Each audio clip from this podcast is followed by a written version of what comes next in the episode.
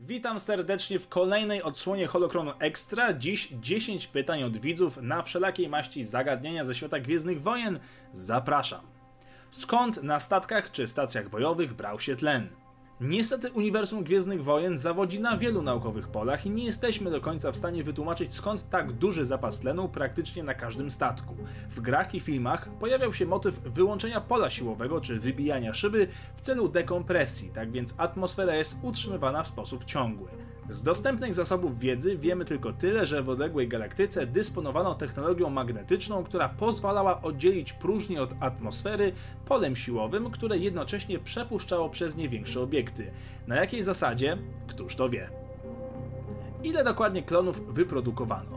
Dokładnej liczby niestety nie znamy, mimo licznych źródeł kanonicznych. W filmie i oficjalnych przewodnikach wiemy, że 200 tysięcy zostało już wysłanych, kolejny milion jest w produkcji.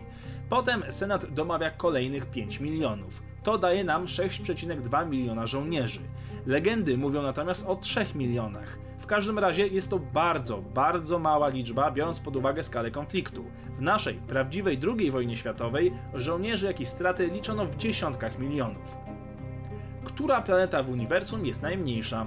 Na to pytanie też niestety nie ma konkretnej odpowiedzi, ale z danych, które są znane, Hof wydaje się być dość niewielki, mając 7200 km średnicy.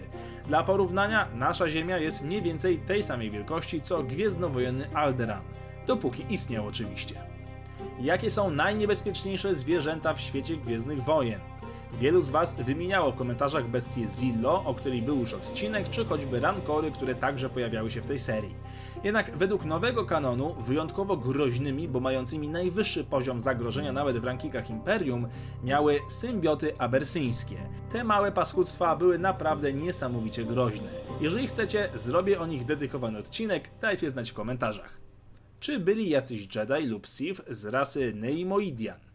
O Jedi nic mi nie wiadomo, natomiast jeden Sith z tej rasy pojawia się w komiksie Legacy, zeszyt 49, część druga i należy on do nowego zakonu Sith pod dowództwem Lorda Krajta.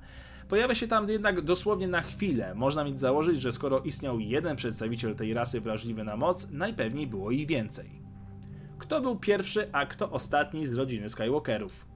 Według legend pierwsza była oczywiście kanoniczna Shmi Skywalker, natomiast ostatnim znanym przedstawicielem rodu był Kate Skywalker, urodzony 116 lat po bitwie o Yavin na Osusie.